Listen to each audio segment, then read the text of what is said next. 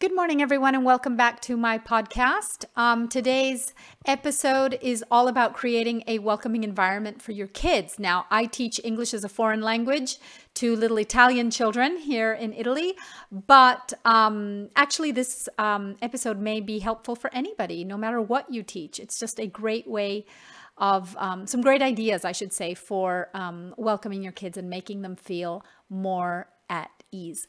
So, enjoy Grab yourself a cup of coffee, as always, and sit back, enjoy. See you later. You want your kids to feel safe, comfortable, and welcome in your classroom, right?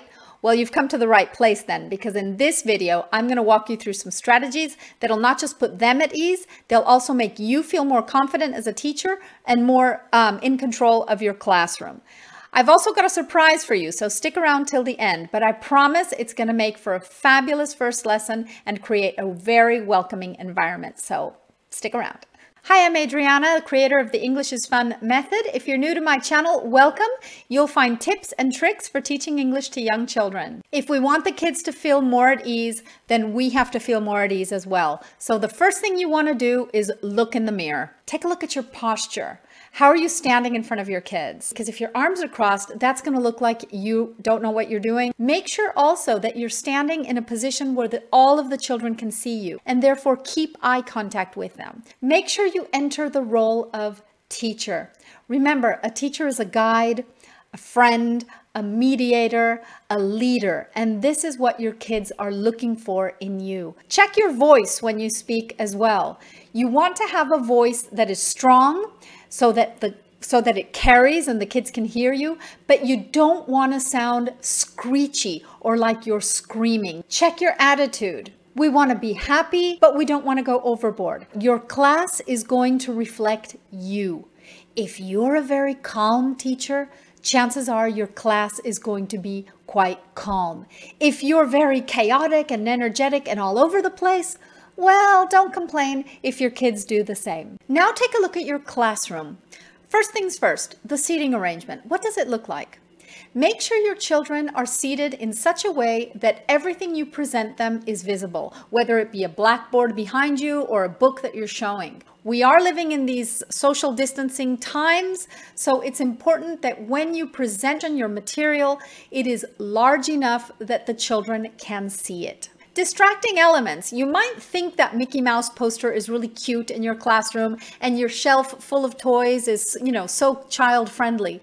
No, it's not. I mean, yes, it is in the sense that they will like it, but they might like it too much. And what you really want to do is make sure you have no distracting elements in your classroom. We don't want parents in the classroom while your children are working because we all know what that's like, right? The kids never behave the way they normally do.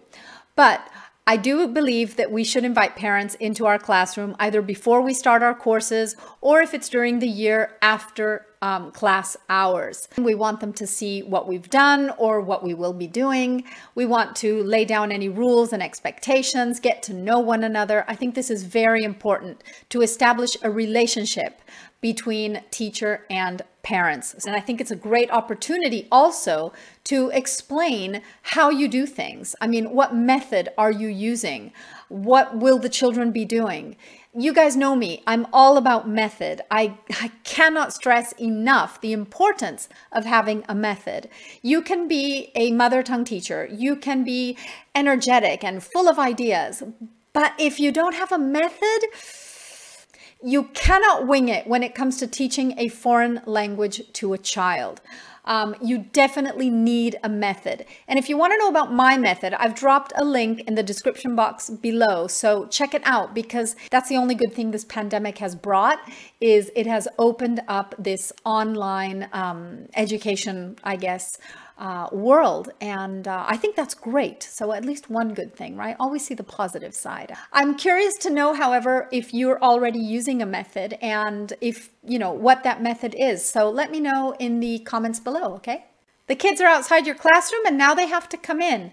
What I like to do is stand outside the classroom and wait for them there. I greet them at the door, I greet their parents, and starting my lesson outside the classroom gives me the opportunity to see if anyone is a little bit hesitant about coming in, especially if it's the first lesson or the first few lessons. And what I like to do is a little game of choo-choo train. I get all the children in a line, they're holding onto each other's waists and coming in together. And that allows kids to get a little bit more courage because they're not stepping stepping through that door by themselves. Once inside the classroom, I like to have some personal items that I could share with my kids.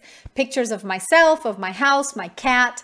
Um, that way I can talk about myself and show them and share with them a little bit about my personal life. You can invite them to do the same, asking them to bring in a favorite toy the next time. Now, if you've been listening carefully, you know I don't like toys in the classroom, but I'm talking about a different type of toy. This is a transitional toy. And what this transitional toy is going to do is connect home and classroom with an invisible string um, and it's not going to be a toy that you're going to use in the classroom. Transitional toys are very important, especially when you're working with preschoolers. At the beginning of the year, what we want to do is work on group formation. We want the children to feel that they belong. And there are lots of things that you can do. Um, games that are not competitive, where there's a lot of interaction with other children, these types of things. Well, I said there'd be a surprise, and there is. Thanks for sticking around. If you want to grab my activities for group formation, you can do so and they're absolutely free. All you have to do is join my email list. So I'm just going to put a link in the comments below. If this video was helpful, give it a thumbs up and share it with a friend. As I said in the video, if you want to grab my icebreakers, just leave your email and get on my mailing list and you can download them for free. So I hope that was helpful and I'll see you next time. Bye-bye.